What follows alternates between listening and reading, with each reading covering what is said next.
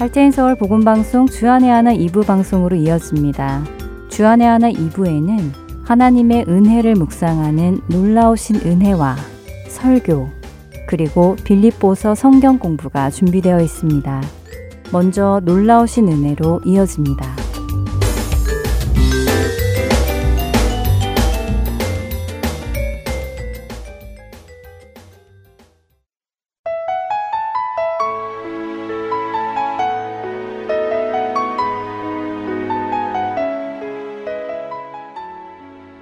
애청자 여러분 안녕하세요. 놀라우신 은혜 진행의 김순혜입니다.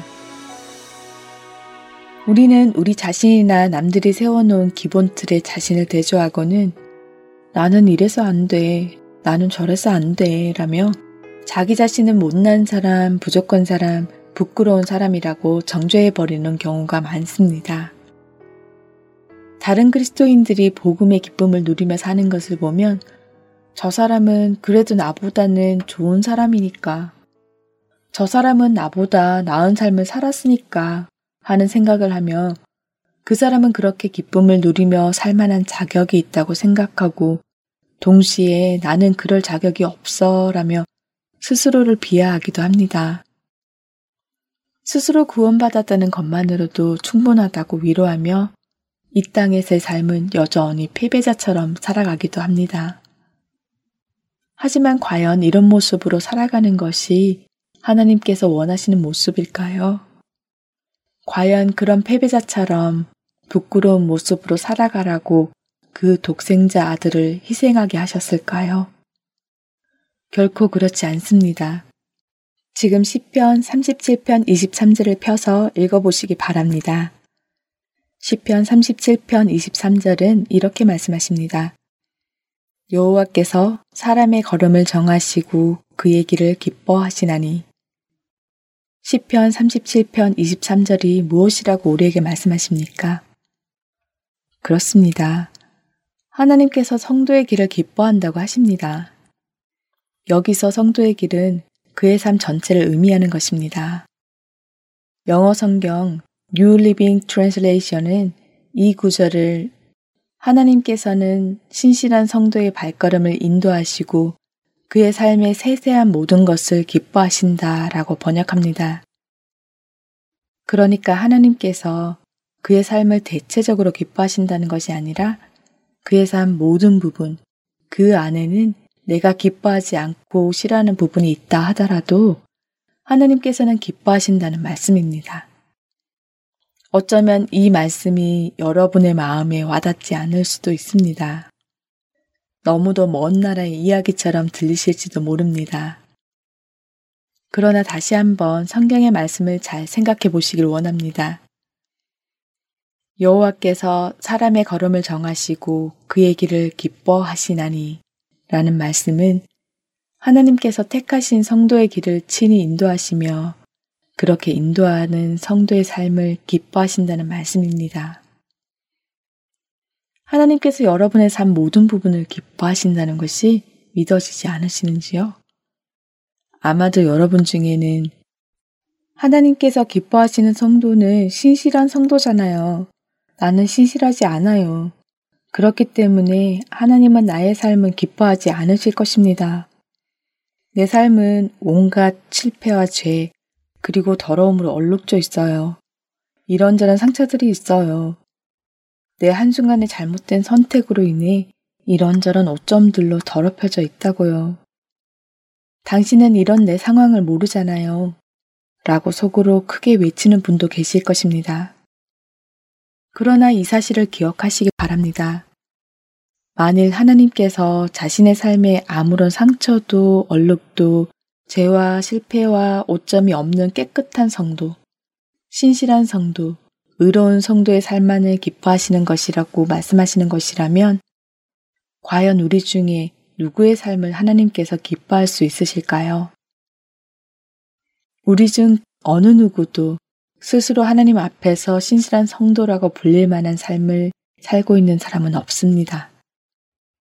성경은 분명하게 기록된 바 의인은 없나니 하나도 없으며 깨닫는 자도 없고 하나님을 찾는 자도 없고 다 치우쳐 함께 무익하게 되고 선을 행하는 자는 없나니 하나도 없도다.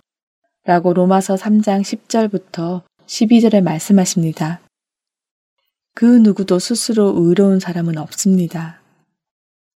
여러분과 제가 하나님 앞에 설 수 있게 된 것, 하나님의 신실한 성도라고 불림을 받게 된 것은 여러분과 저의 삶의 행위 때문이 아니라 이 땅에 오셔서 한 점의 오점도 남기지 않고 완벽한 거룩을 이루고 가신 예수님의 공로 때문입니다. 예수님의 그 의의 옷을 덧입었을 때만 우리는 하나님 앞에 거룩하고 신실한 성도로 받아들여지는 것입니다. 하나님께서는 여러분이 종교적으로 신실하게 살아가기 때문에 기뻐하는 것이 아닙니다. 하나님께서 여러분을 기뻐하시는 이유는 여러분이 하나님의 아들이신 예수 그리스도 안에 있기 때문입니다. 여러분과 저는 예수님으로 인해 하나님과 함께 있을 수 있는 것입니다. 우리는 우리의 가치관을 가지고 하나님을 바라봅니다. 그리고 우리의 그 가치관으로 하나님께서 우리를 바라보실 것이라고 착각합니다. 자녀가 있는 여러분들께 묻습니다. 여러분은 여러분의 자녀가 좋은 성적을 받거나 사람들의 칭찬을 받을 만한 일을 할 때에만 사랑하십니까? 그럴 때에만 그 자녀를 기뻐하십니까? 그 자녀가 무엇을 해서 내 자녀가 되고 안 되고 하는 것이 아니라 무엇을 해서 내가 기쁘고 기쁘지 않고가 아니라 그 자녀가 나의 자녀라는 사실 그 하나만으로도 기쁜 것입니다. 만일 여러분이 여러분의 자녀가 무엇을 하느냐 못하느냐에 따라 기쁘고 기쁘지 않게 된다면 그것은 여러분의 자녀를 진정으로 사랑하지 않고 있다는 이야기이기도 합니다. 그렇기에 그러한 가치관을 가지고 하나님을 바라보지 마시기 바랍니다. 여러분이 그렇다고 해서 그분도 그렇지는 않습니다. 하나님의 사랑은 우리의 사랑과는 차원이 다릅니다. 그분은 범죄한 여러분과 저를 위하여 죄 없으신 독생자를 내어주신 분이십니다. 그분의 놀라우신 은혜를 바라보시기 바랍니다. 놀라우신 은혜 다음 시간에 뵙겠습니다.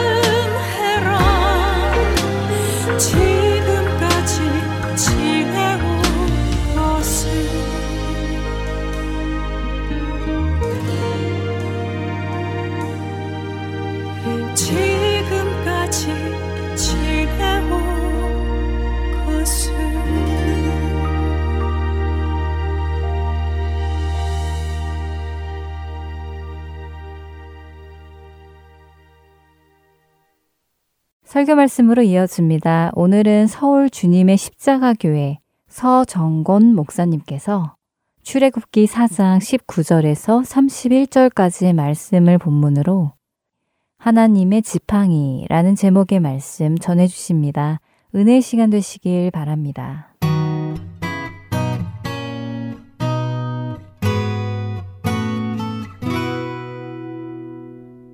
우리가 은혜 받으실 어, 하나님의 말씀은 출애굽기 4장 19절로부터 23절 그리고 27절로부터 31절까지 말씀입니다. 어, 제가 대표로 봉독하겠습니다. 여호와께서 미디안에서 모세에게 이르시되 애굽으로 돌아가라 네 목숨을 노리던 자가 다 죽었느니라 모세가 그의 아내와 아들들을 나귀에 태우고 애굽으로 돌아가는데 모세가 하나님의 지팡이를 손에 잡았더라. 여호와께서 모세에게 이르시되 네가 애굽으로 돌아가거든 내가 네 손에 준 이적을 바로 앞에서 행하라.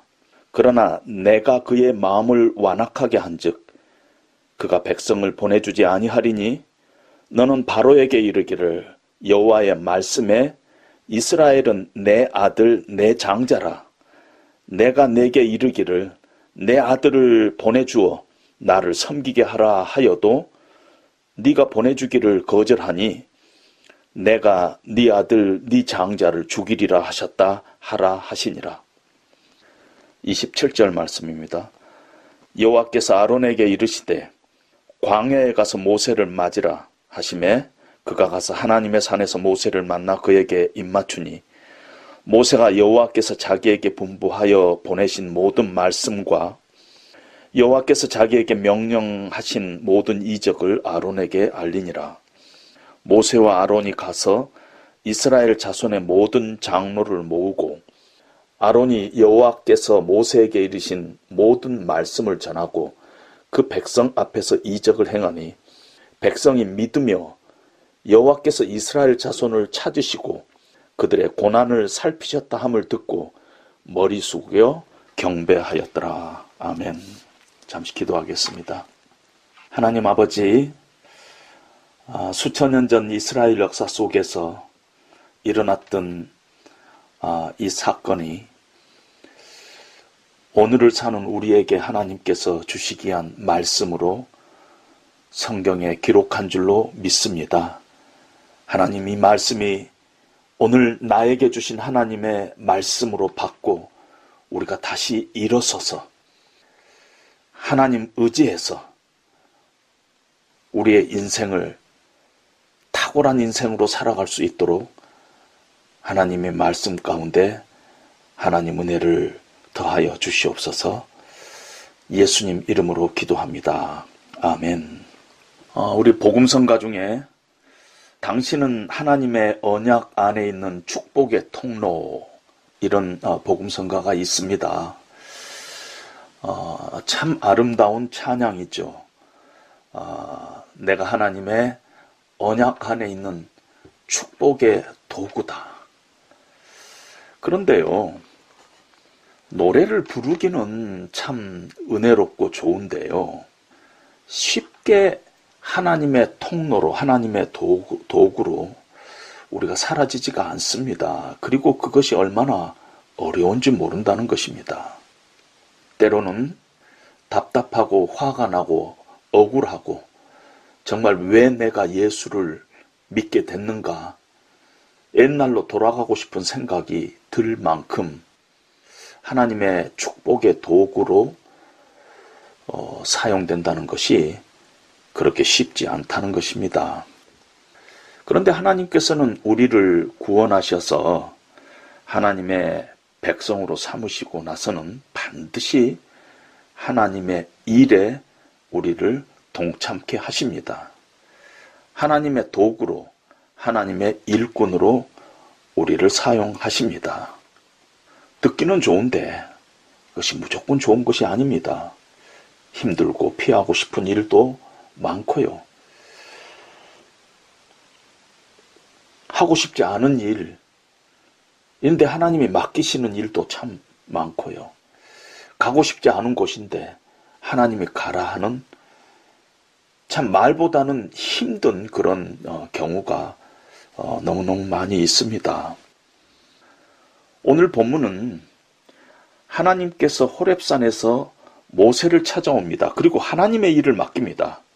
너는 애굽으로 돌아가서 애굽 왕 바로를 만나 이스라엘 백성은 하나님을 섬겨야 하는 백성이다 말하고 그들을 데리고 나오라는 것입니다. 말은 쉽지만 얼마나 힘든 일이에요. 모세가 자신이 없었어요. 두렵고 하나님 확신이 안 들었습니다. 이건 내 역량 밖의 일이라는 생각이 들었습니다. 40년 동안 미디안 광야에서 양치고 있었거든요. 그런데 애굽 왕에게 가서 히브리 백성을 다 데리고 나와라? 이게 말같이 쉬운 일이 아니라는 것입니다. 그래서 본문 전에 하나님께 모세가 말합니다. 하나님, 제 나이가 지금 80인데요. 제가 어떻게 그런 일을 합니까? 하나님께서 내가 너와 함께 가겠다 하고 말씀하십니다. 그러자 또 모세가 또 얘기합니다. 하나님, 제가 간다 해도 이스라엘 백성들이 나를 믿겠습니까? 내 말을 듣지 않을 것입니다. 그러자 하나님께서 모세야, 그렇게 못 믿겠느냐? 내 손에 있는 것이 무엇이냐? 아, 지팡이입니다. 지팡이를 땅에 던져라. 모세가 지팡이를 땅에 던졌더니 지팡이가 뱀으로 변하는 것이에요. 깜짝 놀랐어요.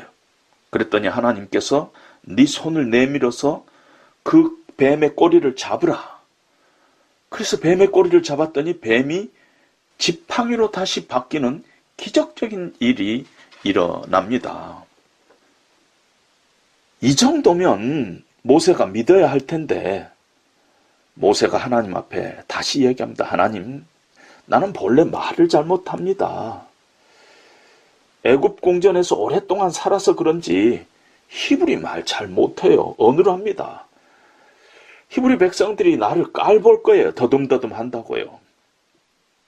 그러자 하나님께서 모세야, 네 입 누가 만들었느냐? 가라. 내가 네 입과 함께 있어 할 말 가르쳐 주겠다. 하나님께서 그렇게 말씀하시는데 모세가 또 뻗댑니다. 하나님, 아무래도 안 되겠어요. 보낼 만한 자를 보내십시오. 아무래도 저는 아닌 것 같습니다. 모세가 그렇게 뻗대지만은 결국 하나님을 이길 수 없었습니다. 그래서 모세는 하나님의 말씀대로 순종의 발걸음을 띱니다.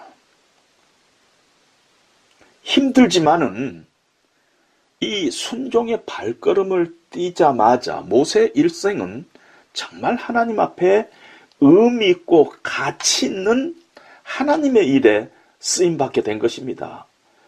모세 일생의 아름다운 이야기가 시작됩니다. 모든 것이 다 좋아졌다는 뜻이 아닙니다. 여전히 부담스럽고 힘들고 어려움도 있었지만은 순종의 발걸음을 띄는 순간 모세의 인생은 하나님 앞에서 의미 있고 가치 있는 인생을 살게 된 것이라는 것입니다. 모세가 하나님의 부르심에 선뜻 응하지 못했던 이유가 있었어요. 어, 첫 번째는 바로였어요. 어떻게 내가 바로 앞에 서느냐? 무슨 말을 어떻게 하느냐? 아, 바로가 애굽의 왕인데 나를 만나나 줄, 주느냐? 내 말을 듣겠느냐? 만약 바로가 야 이놈 봐라 지하 감옥에 쳐넣어 하면은 그 즉시 죽을 수밖에 없는 그런 두려운 존재였어요. 내가 상대할 사람이 아니라는 것이었습니다. 내 한계 밖에 있는 사람이었어요. 나는 그런 그릇이 못 된다고 생각했어요. 또 다른 문제는 이스라엘 백성들이었어요. 이스라엘 백성들을 떠나온 지가 40년이 됐잖아요. 근데 그 40년 전에도, 그 전에도 별로 관계가 없었어요. 모세는 궁전에서 40년을 보냈지 않습니까? 근데 지금 나타나 가지고 내가 무슨 말을 하며 내가 무슨 말을 할 때 이스라엘 사람들이 믿기나 하겠느냐는 것입니다. 아, 하나님께서 호렙산에서 내게 나타나서 너희를 애굽에서 구원하라 그랬다. 그 말을 믿겠느냐는 것이에요. 어떻게 내가 이스라엘 백성들을 설득하겠느냐는 것이. 그들이 나에게 호의적이겠느냐는 것이.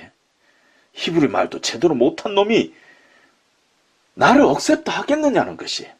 그런 두려움이 모세에게 있었습니다. 지금 모세는 하나님께 떠밀려서 애굽으로 가긴 가지만 여전히 마음속에는 걱정이 있었고 두려움이 있었습니다. 문제는 하나도 해결되지 않았어요. 바로 그대로 있죠. 이스라엘 백성들 그대로 있죠. 아무리 생각해 봐도 답답하고요. 뭔가 하나님이 잘못한 것 같다 하는 생각이 들었을 것입니다. 모세가 처한 상황은요, 우리가 신앙생활 하면서 자주자주 부딪히는 상황입니다.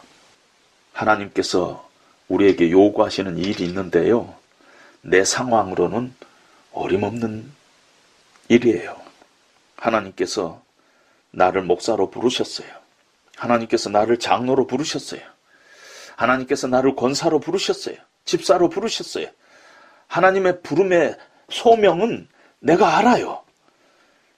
그런데 내가 지금 내 상황 가운데서 하나님의 그 부르심에 응한다는 것은 거의 불가능해요. 내가 할 일이 너무 많아요. 너무 바빠요. 내 상황이 그렇게 어, 섬길 수가 없어요. 내일 하기도 바빠요.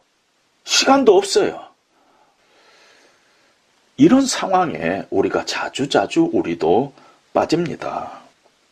오늘 우리는 모세가 이런 상황에서 어떻게 했느냐? 그것이 우리에게 주시는 하나님의 메시지고 우리가 반드시 듣고 또 어, 순종해 나가야 할 하나님의 말씀인 것입니다. 힌트가 오늘 본문 20절에 있어요. 모세가 그 아내와 아들들을 나귀에 태우고 애굽으로 돌아가는데 모세가 하나님의 지팡이를 손에 잡았더라. 여전히 내 삶 가운데 산적한 문제가 많고 넘어야 할 장애가 있고 해결해야 할 난관이 있고 자신이 없고 두려움 가운데 있는데 그럼에도 불구하고 하나님이 말씀하시기에 하나님의 백성이기에 믿는 사람이기에 하나님의 말씀에 순종의 첫 발을 띱니다. 그런데 그때 모세처럼 유일하게 우리가 할 수 있는 길은 뭐냐면요. 하나님의 지팡이를 잡고 나가는 것 외에는 다른 방법이 없어요. 어차피 우리가 가야 할 길인데 우리가 안 가면 하나님께서 끌고라도 가실 길인데 그 길을 우리가 가야 하는데 그 길을 가는데 우리가 할 수 있는 일은 하나님의 지팡이를 우리 손에 쥐고 가는 수밖에 없다는 것입니다. 그런데 이상한 것은 그렇게 하기만 하면 순종의 첫 발을 띄고 하나님의 지팡이를 잡고 나가기만 하면은 도저히 풀릴 것 같지 않던 그 문제가 하나씩 하나씩 해결되고 풀리는 것을 예수 믿는 사람들은 체험하게 됩니다. 이건 안 될 것이다. 그런데 하나님께서 나에게 그렇게 요구하시니까 하나님의 지팡이를 붙들고 순종의 첫 걸음을 뛰면은 이상하게 하나씩 하나씩 하나님께서 하나님의 방법으로 하나님의 때에 이 문제를 해결해 주시는 것을 예수 믿는 사람은 다 체험하게 된다는 것입니다. 이것을 우리는 체험신앙, 또는 간증 이렇게 얘기를 합니다. 하나님의 지팡이를 짚고 나가는 사람 다 알아요. 그냥 어쩌다가 해결된 게 아니에요. 어찌어찌 하다 보니까 시간이 흘러가지고 이 일이 아, 해결된 것이 아니에요. 아, 이건 하나님께서 도와주셨구나. 아, 이건 하나님의 간섭이다. 이렇게 고백하지 않을 수 없는 일들이 우리의 인생 가운데 생긴다는 것입니다. 안 해본 사람은 몰라요. 모세의 경우 바로 앞에 선다는 것, 바로를 대면한다는 것, 그리고 바로에게 내 백성을 내노루하고 말을 한다는 것은 말이 안 되는 상상할 수 없는 불가능한 얘기였어요. 그런데 하나님의 지팡이를 손에 잡고 나가는데 하나님께서 그 일을 해결해 주십니다. 오늘 출애굽기 4장 21절에 보면은 하나님께서 구체적으로 어떻게 해야 될 것, 무슨 말을 해야 될까를 한 걸음 한 걸음 모세에게 가르쳐 줍니다. 믿음으로 하나님의 지팡이를 손에 잡고 나가니까 하나님께서 자세한 계획을 주시는 것입니다. 믿음으로 하나님의 지팡이를 잡고 나가지 않은 사람은요, 하나님의 자세한 계획을 들을 수 없어요. 순종하지 않으면 체험할 수 없어요. 거기서 끝나요. 하나님께서 나가라고 하는 말씀에 순종해서 믿음으로 나갈 때 그 다음 단계가 펼쳐지고 또 한 걸음 믿음으로 나갈 때 그 단계가 펼쳐지고 이것이 우리 신앙생활의 비밀이에요. 그러다 보면은 아, 담대함이 생기고 확신이 생기고 능력이 되는 것입니다. 그래서 믿음으로 결단하고 나가는 것입니다. 네가 보고 믿느냐? 보지 못하고 믿는 자는 더 복되도다. 네가 믿으면 하나님의 영광을 보리라. 믿으면 보이지 보고 난 후에 믿는 게 아니라는 것이 믿으면은 하나님의 영광이 보이는 것이 이것이 믿음의 비밀이고 우리의 체험인 신앙인 것입니다. 그저 주저앉아서 연구하고 앉아서 고민하고 절대 하나님의 역사를 체험할 수 없어요. 기독교가 기적의 종교다 하는 말을 할 수가 없어요. 간증이 없어요. 하나님을 체험했다. 이런 얘기가 없어요. 믿음으로 한 발을 내디을 때 그 다음 역사는 하나님의 음성을 듣게 되는 것입니다. 모세가 그것을 경험하게 된 것입니다. 모세 두 번째 고민은요, 이스라엘 백성들이었어요. 내가 어떻게 가서 그들을 설득하나? 그들이 나를 믿기나 하겠느냐? 난감한 상황은 하나도 해결되지 않았는데, 하나님의 지팡이에 의지해서 떠났어요. 아무 일도 안 일어났어요.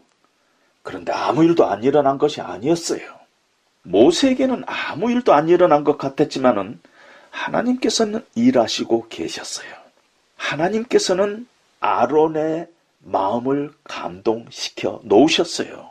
오늘 본문 27절에 보니까 여호와께서 아론에게 이르시되 광야에 가서 모세를 맞으라 하심에 그가 가서 하나님의 산에서 모세를 만납니다. 그리고 모세가 아론에게 그동안 일어났던 일, 하나님께서 어떻게 나타나서 자기가 자기에게 무슨 말을 하셨는가를 이렇게 얘기하니까 아론이 모세의 이 설명을 듣고 다 믿습니다. 하나님께서 이미 아론의 마음을 감동시켜 놓으셨어요. 그래서 아론과 함께 이스라엘 자손의 장로들에게 갑니다. 가서 아론이 하나님께서 모세에게 하신 말씀을 말하고 그 기적을 자기가 그들 앞에서 행합니다. 그러자 오늘 본문 31절을 보니까 백성들이 다 믿고 여호와 하나님께서 이스라엘 자손이 처해 있는 이 고통스러운 것을 다 알고 살피시고 계신 다음을 듣고 머리 숙여 경배하였더라. 이렇게 말씀하고 있습니다. 모세가 한 일은 하나도 없었어요. 순종의 발걸음을 띄니까 이스라엘 백성들이 걱정이었는데 이스라엘 백성들을 다 하나님께서 그 문제를 다 해결해 놓으셨던 것입니다. 신앙생활이라는 것은 이런 얘기로 가득한 것입니다. 하나님께서 하셨다. 하나님께서 하셨다. 이런 얘기가 성경에 가득합니다. 내가 아무것도 하는 일이 없는데 하나님께서 이 사람을 붙여주셨다. 하나님께서 이렇게 예배해 주셨다. 아, 나의 나 된 것은 하나님의 은혜라. 이렇게 우리가 고백하는 이유가 그것입니다. 우리도 이제 모세처럼 하나님의 지팡이를 들고 우리가 순종의 첫 걸음을 어, 띄어야 되겠는데 도대체 하나님의 지팡이가 뭔가? 모세가 이 하나님의 지팡이를 들고 홍해를 향해서 지팡이를 내밀었더니 홍해가 갈라지는 기적이 일어났었고 반석을 쳤더니 반석에서 물이 어, 솟아났던 이 능력의 하나님의 지팡이는 무엇인가? 이런 능력의 지팡이는 하늘에서 내려와야 마땅하는데 도대체 이 지팡이의 정체가 뭐냐? 그런데 그 지팡이는 모세가 장인 이드로의 양무리를 칠 때 들고 다녔던 지팡이, 그 지팡이에요. 대단한 지팡이 아니에요. 그냥 지팡이에요. 지난 40년 동안 세월에 그 수치도 묻어 있고 부끄러움과 허무와 답답함과 절망과 무의미가 덕지덕지 묻어 있는 그 지팡이. 그 지팡이가 하나님의 지팡이가 된 것입니다. 모세가 40년 목자 생활하면서 늘 들고 다녔던 모세의 생업의 상징인 그 지팡이. 그것입니다. 하늘에서 내려온 신비한 것이 아니라 우리의 일상의 삶 가운데 이미 내 손에 들려져 있는 지팡이. 그 지팡이가 하나님의 지팡이로 바뀐 것입니다. 그런데 그 지팡이가 하나님의 지팡이로 바뀌는 시점이 언제냐면은 출애굽기 4장 2절에 보면은 여호와께서 그에게 이르시되 네 손에 있는 것이 무엇이냐? 그가 이르되 지팡이니이다. 여호와께서 이르시되 그것을 땅에 던지라 하심에 곧 땅에 던지니 그것이 뱀이 된지라 모세가 뱀 앞에서 피함에 여호와께서 모세에게 이르시되 네 손을 내밀어 그 꼬리를 잡으라 그가 내밀어 그것을 잡으니 그의 손에서 지팡이가 된 것입니다. 하나님의 지팡이는 하나님의 말씀에 순종의 한 걸음을 뛸 때 모세 지팡이가 하나님의 지팡이로 변한 것입니다. 하나님 앞에 내려놓는 지팡이. 뱀으로 변한 지팡이의 꼬리를 잡았더니 다시 지팡이로 변한 그 지팡이. 그 지팡이가 하나님의 지팡인 것입니다. 얼마 전에는 모세의 지팡이였어요. 근데 지금은 하나님의 지팡이가 됐어요. 얼마 전까지는 양떼를 모으는 데 쓰던 내 생업을 위한 도구였는데 지금은 하나님의 일에 사용되는 하나님의 지팡이가 된 것입니다. 그 지팡이는 우리의 공부, 우리의 연구, 우리의 직업, 우리의 가정, 우리의 물질, 우리의 직분, 우리의 생업을 위한 도구로 사용됐던 그 지팡이였다는 것입니다. 내 손에 무엇이 있느냐? 내 손에 공부가 있습니다. 하나님 앞에 내려놔라. 하나님께서 우리에게 다시 돌려주는데, 하나님의 지팡이로 돌려주는데, 이제는 하나님을 그 중심에 모시는 하나님의 공부로 하나님께서 바뀌어주신다는 것입니다. 내 손에 무엇이 있느냐? 내 자식들입니다. 하나님 앞에 내려놔라. 하나님 앞에 내려놨더니 하나님께서 하나님의 지팡이로 돌려주신 것입니다. 하나님의 자녀들로 바꿔주신다는 것입니다. 내 손에 무엇이 있느냐? 교회가 있습니다. 하나님 앞에 내려놔라. 내 손에 무엇이 있느냐? 하나님. 목사입니다. 장로입니다. 집사입니다. 권사입니다. 전도사입니다. 이 직분입니다. 하나님 앞에 내려놔라. 하나님 앞에 내려놨더니 하나님께서 하나님의 목사로, 하나님의 장로로, 하나님의 권사로, 하나님의 전도사로, 하나님의 교사로 바뀌어주시는 것입니다. 만약 그 지팡이를 계속 쥐고 있었으면 뱀을 쥐고 있는 것이에요. 뱀은 우리가, 우리에게 어, 해를 끼칠 수 있습니다. 뱀은 성경에 사단이에요. 독을 품고 있어요. 우리가 잡고 있는 우리 지팡이. 그것이 생업이든 직업이든 꿈이든 가정이든 물질이든 교회든 우리의 삶의 현장이 우리의 지팡이 필요하고 유용하지만은 전혀 해가 없는 것이 아닌 것은 아니라는 것입니다. 뱀이 될 수가 있어요. 위험할 수 있어요. 물어 뜯을 수가 있어요. 우리가 어쩌면 뱀을 지고 있을 수도 있다는 것입니다. 뱀을 지고 있는 거나 마찬가지라는 것입니다. 하나님 앞에 내려놓지 않는 우리의 직업, 하나님 앞에 내려놓지 않은 우리의 꿈, 하나님 앞에 내려놓지 않은 우리의 가정, 하나님 앞에 내려놓지 않은 우리의 직분, 목회, 이 모든 것들이 독 있는 이빨을 갖고 있는 뱀에게 붙잡혀 있을 수도 있다는 것입니다. 하나님 앞에 내려놓으면은 하나님께서 다시 돌려주세요. 그래서 우리가 이제는 우리의 직업을 소명으로 갖고, 우리의 학문을 소명으로 갖고, 우리의 꿈을 하나님의 비전으로 갖고, 이제는 우리의 물질을 하나님께서 허락해 주시는 물질로 갖고, 하나님의 지팡이를 짚고, 우리가 살아간다면 하나님의 능력이 우리를 통해서 역사하실 것입니다.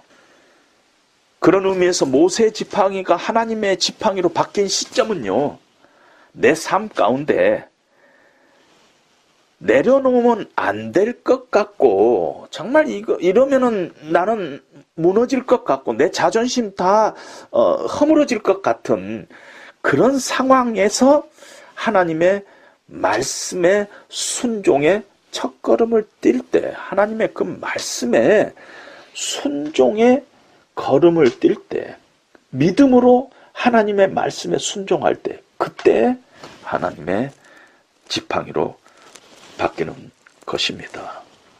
오늘 우리는 코로나19의 어려움 가운데 있어서 정말 하나님을 만질 수도 없고, 볼 수도 없고, 정말 하나님의 신, 이 선하심을 의심할 수밖에 없는 그런 상황이지만은 이 상황 가운데서 우리에게 향하신 하나님의 선하심을 믿고 하나님의 사랑과 은혜를 의지하고 그분의 신실하신 약속을 붙잡고 하나님께서 은혜로 주시는 내 삶의 일상, 가장 평범한 일상을 다시 하나님 앞에 내어 드리는 일이 우리에게 반드시 필요하고 요청된다는 것입니다.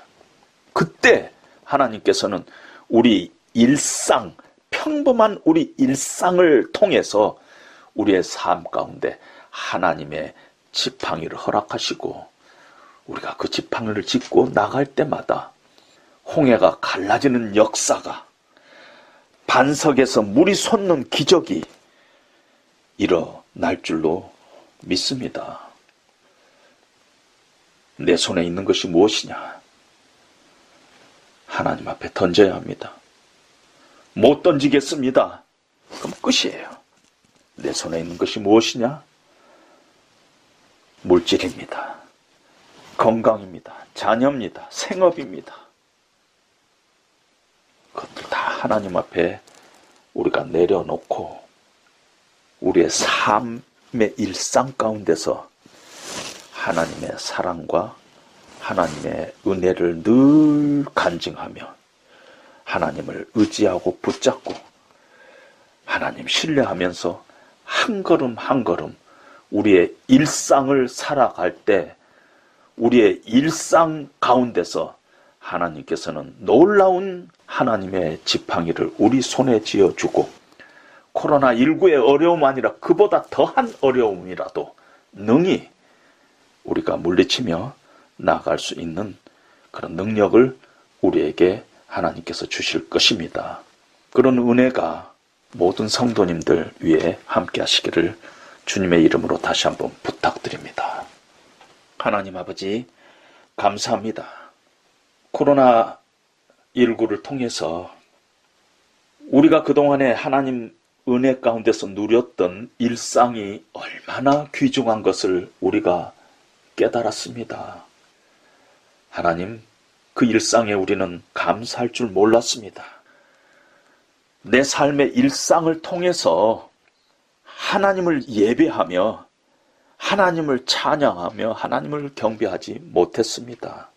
여전히 우리는 우리 지팡이를 쥐고 우리 힘으로 우리의 욕심 따라 우리가 살았던 우리의 모습을 하나님께서는 코로나19를 통해서 우리에게 보여주셨습니다.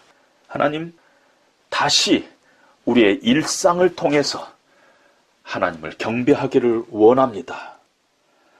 내 삶에 하나님께서 이미 주신 그런 복들 늘 감사하며 기뻐하며 찬양하며 하나님의 은혜와 사랑을 십자가에서 보여주신 하나님의 그 은혜 늘 의지하며 신실하신 하나님 약속 붙잡고 하나님 말씀 붙잡고 날마다 감사하며 감격하며 살아가는 저희들 될 수 있도록 하나님 은혜 베풀어 주시옵소서. 예수님 이름으로 기도합니다. 아멘. Thank you.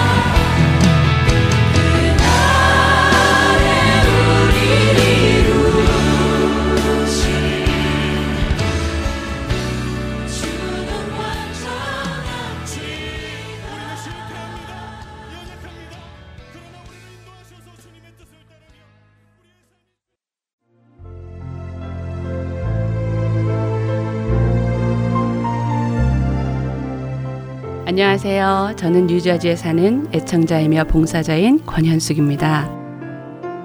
하나님께서 저를 하나님의 훈련 과정에 넣으시고 연단하실 때 제가 인생의 어두운 터널을 힘겹게 눈물로 걷고 있을 때 하나님께서는 복음 방송을 통해 하나님의 뜻을 말씀해 주셨고 위로해 주셨고 저를 다시 일으키셨습니다.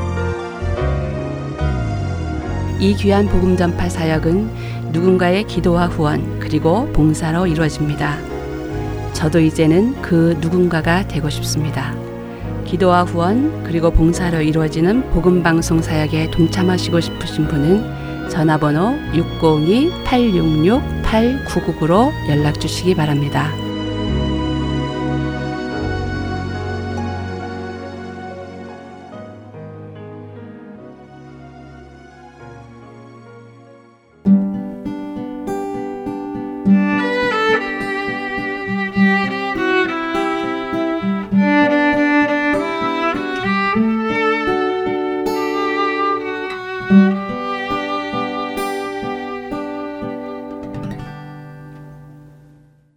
계속해서 빌립보서 성경 공부 보내드립니다.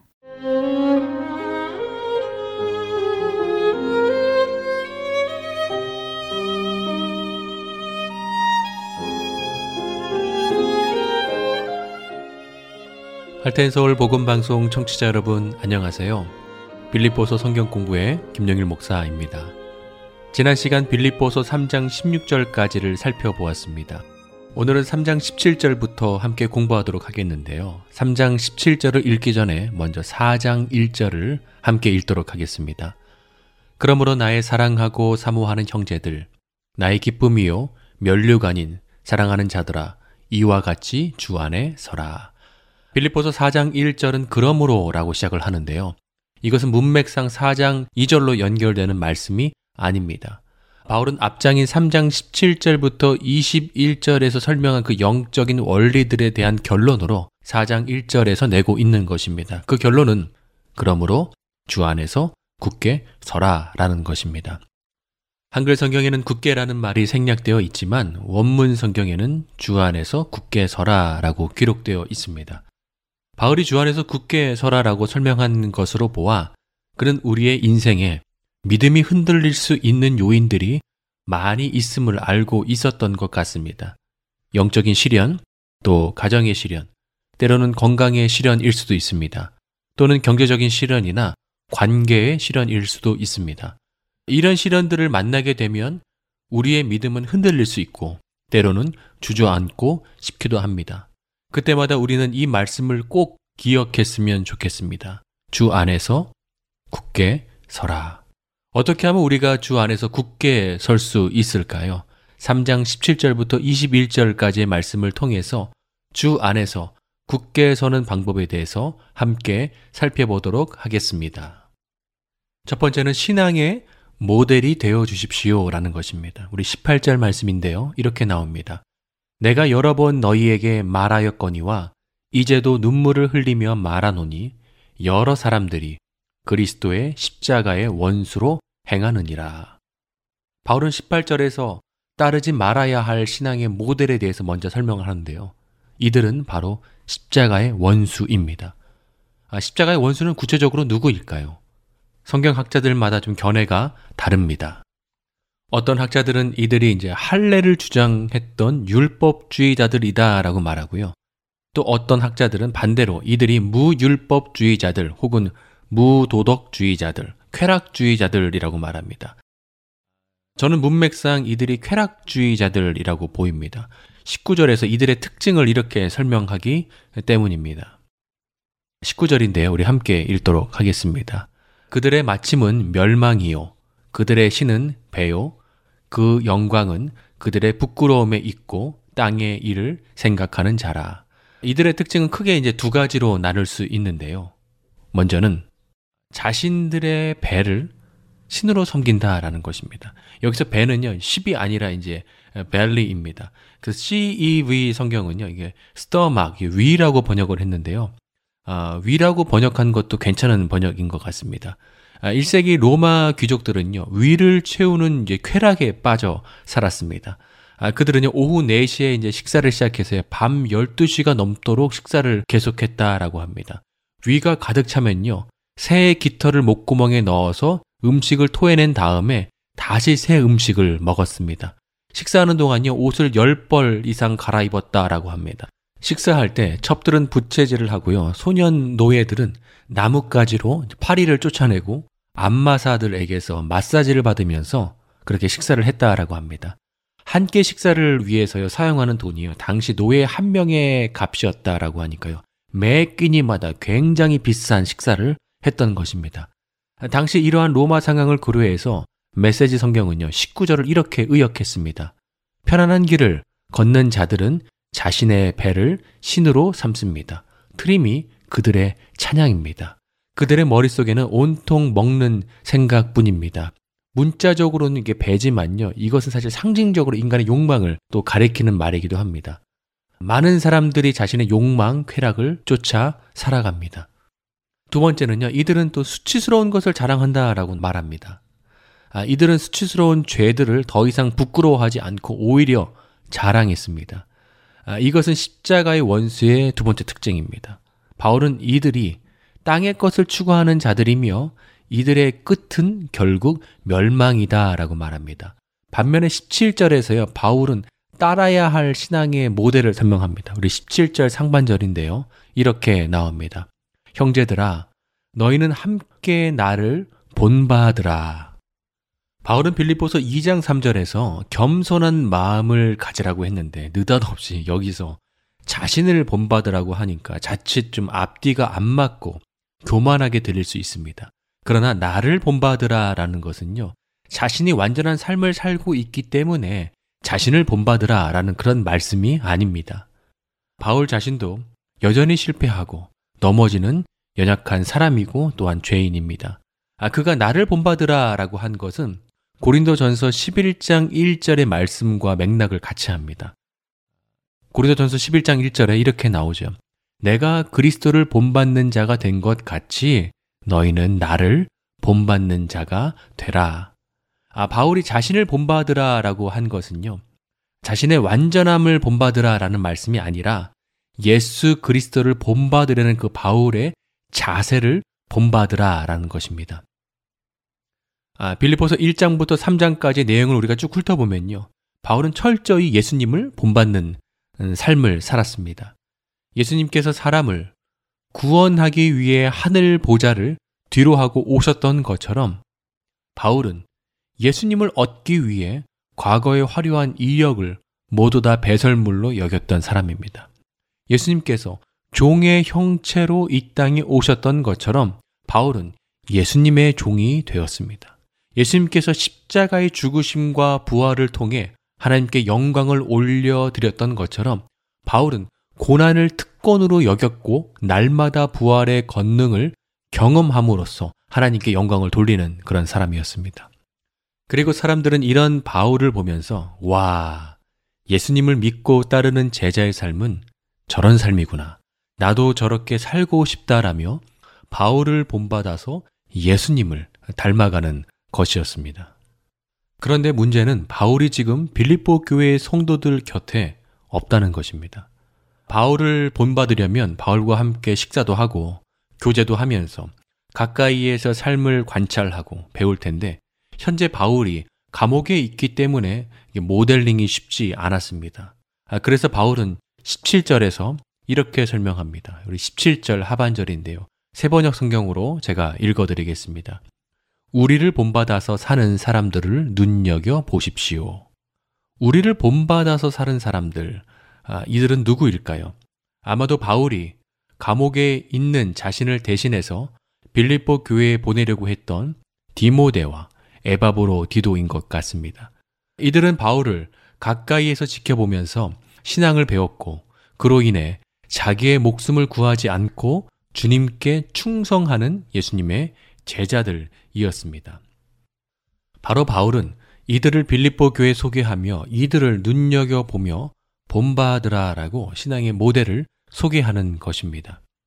2차 세계대전에서 리더십을 발휘했던 미국 대통령 아위젠 하워를 인터뷰하기 위해서 기자들이 찾아왔습니다. 기자들은 아이젠하워의 그런 리더십의 비결에 대해서 묻자 그는 아무 말 없이 두 뺨 길이쯤 되는 실을 책상 위에 늘여놓고 뒤에서 밀어보라고 하였습니다. 기자들이요, 실을 이제 여러 번 밀었지만요, 실이 이제 구부러지기만 할 뿐 앞으로 나가지 않았습니다. 그러자 아이젠하워가 실을 자기 앞으로 쭉 끌어당겼습니다. 그러자 실이 너무나 쉽게 일자로 쭉 끌려오는 것이었습니다. 그리고 그는 기자들에게 이렇게 말을 했습니다. 가축은 뒤에서 몰아도 되지만 사람은 언제나 앞에서 인도해야 합니다. 사람들 앞에서 모범을 보여주는 것이 중요합니다. 신앙에 있어서도요, 신앙의 모델이 되어주는 것이 중요합니다. 교회에서, 야, 저 형제님처럼 신앙생활 하십시오. 저 자매님처럼 신앙생활 하십시오. 라며 본이 되는 분들이 많은 교회는요, 복된 교회입니다. 가정에서 엄마가, 야, 아빠처럼 신앙생활 해라. 또 아빠가 엄마처럼 신앙생활 해라. 라고 본이 되는 부모가 있는 가정은요, 복된 가정입니다. 예수님의 제자들은요, 예수님께 믿음을 배웠습니다. 그런데 예수님의 제자들의 제자들은 예수님을 보지 못했지만요, 그런데 어떻게 그들이 주님을 닮아갈 수 있었을까요? 예수님의 제자들의 본을 보면서 예수님을 배운 것입니다. 그렇다면 예수님의 제자의 제자의 제자들은 예수님을 보지 못했는데 어떻게 주님을 닮아갈 수 있었을까요? 그들 역시 예수님의 제자의 제자의 본을 보면서 예수님을 배운 것입니다. 이들은 모두 누군가에게 신앙의 모델이 되었던 것이었습니다. 사랑한 여러분, 바울이 디모데와 에바브로디도에게 신앙의 모델이 되었고 또 디모데와 에바브로디도가 빌립보 교회에게 신앙의 모델이 되었고 또한 빌립보 교회도 또 누군가에게 신앙의 모델이 되었을 것입니다. 이처럼 우리도 가정에서 또 교회에서 그리고 세상에서 신앙이 모델이 될 수 있기를 주님의 이름으로 축원합니다. 어떻게 우리가 주 안에 굳게 설 수 있을까요? 두 번째는 하나님의 통치를 받으며 하나님 나라에서 살아가는 것입니다. 우리 20절인데요. 이렇게 나옵니다. 그러나 우리의 시민권은 하늘에 있는지라 거기로부터 구원하는 자 곧 주 예수 그리스도를 기다리노니. 아, 바울은 그리스도인을 하늘의 시민권자라고 말합니다. 바울이 시민권자라고 언급한 이유는 빌립보 도시가 갖고 있는 독특성 때문입니다. 로마의 옥타비아누스 황제는요, 전쟁에서 공을 세운 퇴역한 군인들을 빌립보로 이주시켰고 그들에게 로마의 시민권을 주었습니다. 그래서 그들의 아들, 딸들은 자연스럽게 로마의 시민권자가 되었습니다. 아, 여기서 시민권으로 번역된 헬라어는요, 폴리튜마인데요. 신약 성경에서 이곳에만 한 번 등장하는 단어입니다. 그리고 이 단어는요, 시민권이라기보다는요, 사실 시민들의 모임, 즉 국가라고 번역하는 것이 더 좋습니다. 그래서 20절을요, 다시 번역하면요, 우리는 하늘나라의 식민지입니다. 라고 이렇게 할 수 있습니다. 아, 바울은 여기서 식민지라는 단어를 사용한 이유는 식민지로 설명을 해야지만 빌립보 교회 성도들이 보다 더 쉽게 이해할 수 있기 때문이었습니다. 또한 바울이 전달하고자 하는 그 영적 원리들을 보다 쉽게 전할 수 있기 때문입니다. 1세기 당시에 전쟁에서 이기면요. 정복 국가는 그들의 문화, 관습, 또 법률, 제도 등을요. 식민지에 퍼뜨렸습니다. 빌립보 도시가 그랬던 것입니다. 빌립보 시민들은요. 로마에 살고 있진 않지만 그들 중에 다수는 로마에 또 한 번도 가보지 못했던 자들이지만 이들은 빌립보에서 로마 황제의 통치를 받고 있으며 빌립보에서 로마 시민으로 살아갔고 또 빌립보에서 로마의 행정 또 법을 지키는 자들이었습니다. 이것은 바울이 바로 의도한 말씀인데요. 그리스도인들이 이 땅에 살지만 우리는 하나님의 통치를 받는 자들이며 이 땅에 살지만 하늘 나라의 시민이며 이 땅에 살지만 하늘 나라의 법과 질서를 지키며 사는 자들이다. 그리고 이 땅에서 하늘나라 시민권자들이 가는 곳곳을 하늘나라의 식민지로 하나님 나라로 만드는 것이 우리의 미션이다라는 것이죠. 성경은 하나님 나라를 설명할 때 과격한 시위를 통해서 세상을 전복하고 또 바꿔야 한다라고 말하지 않습니다. 오히려 성경은요, 작은 것에 집중합니다. 하나님 나라는 작은 겨자씨가 심겨져서 나중에는 새들이 쉴 수 있는 나무가 되는 것과 같다라고 설명합니다. 하나님 나라는 적은 누룩이 들어가서 가루 전체를 부풀게 하는 것과 같다라고 말합니다. 그리스도인 한 명한 한 명이 맡겨진 세상에서 하나님의 통치를 받으면서 살아가는 것, 그것이 바로 하나님 나라를 이루어가는 것입니다. 가정에서 부모님과 자녀들이 하나님의 통치를 받으며 지내면요, 가정이 하나님이 다스리시는 하나님 나라가 되는 것입니다. 직장에서 일하는 직원들이요, 그리고 사장님이 하나님의 통치를 받으며 일하면 회사가 하나님이 다스리시는 하나님의 나라가 되는 것입니다. 병원에서 일하시는 의사, 간호사들이 하나님의 통치를 받으며 섬기면 병원이 하나님이 다스리시는 하나님의 나라가 되는 것입니다. 비행기를 조정하는 파일럿이요. 하나님의 통치를 받으며 일하면요. 공항이 그리고 비행기가 하나님이 다스리시는 하나님의 나라가 되는 것입니다. 방송국에서 일하시는 분들이 하나님의 통치를 받으며 일하면요. 방송국이 그리고 제작하는 방송을 통해서 세상이 하나님이 다스리시는 하나님의 나라로 변해가는 것입니다. 이것처럼 그리스도인 한 명한 한 명이요. 정치, 경제, 의료, 예술, 스포츠, 교육에 나아가서 그곳에서 하나님의 통치를 받으며 살아갈 때 그곳은 하나님이 다스리시는 하나님의 나라로 변하게 될 것입니다. 이 비밀을 1800년대 말 뉴욕에 살았던 버틀러는 잘 알고 있었던 것 같습니다. 그래서 그는 다음과 같은 찬송 시를 씁니다. 내 영혼이 은총 입어 중한 죄짐 벗고 보니 슬픔 많은 이 세상도 천국으로 화하도다. 높은 산이 거친 들이 초막이나 궁궐이나 내 주 예수 모신 곳이 그 어디나 하늘나라. 할렐루야 찬양하세. 내 모든 죄 사함받고 주 예수와 동행하니 그 어디나 하늘 나라. 정말 아멘입니다. 우리가 가는 곳이 높은 산이든 거친 들이든 그리고 초막이든 궁궐이든 그 어떤 곳이든지 하나님이 다스리시면요. 슬픔 많은 이 세상도 천국으로 변할 수 있습니다.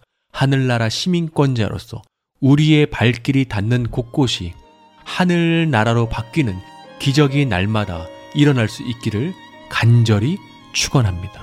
빌립보서 성경 공부 오늘 시간을 마치겠습니다. 다음 주에 뵙겠습니다.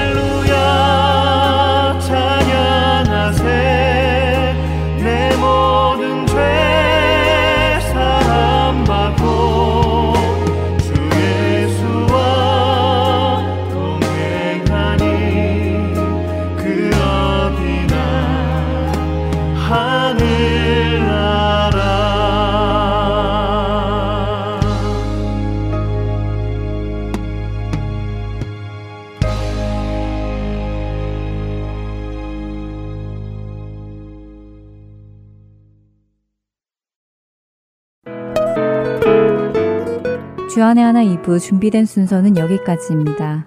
함께 해주신 여러분께 감사드립니다. 다음 시간에 뵙겠습니다. 안녕히 계십시오.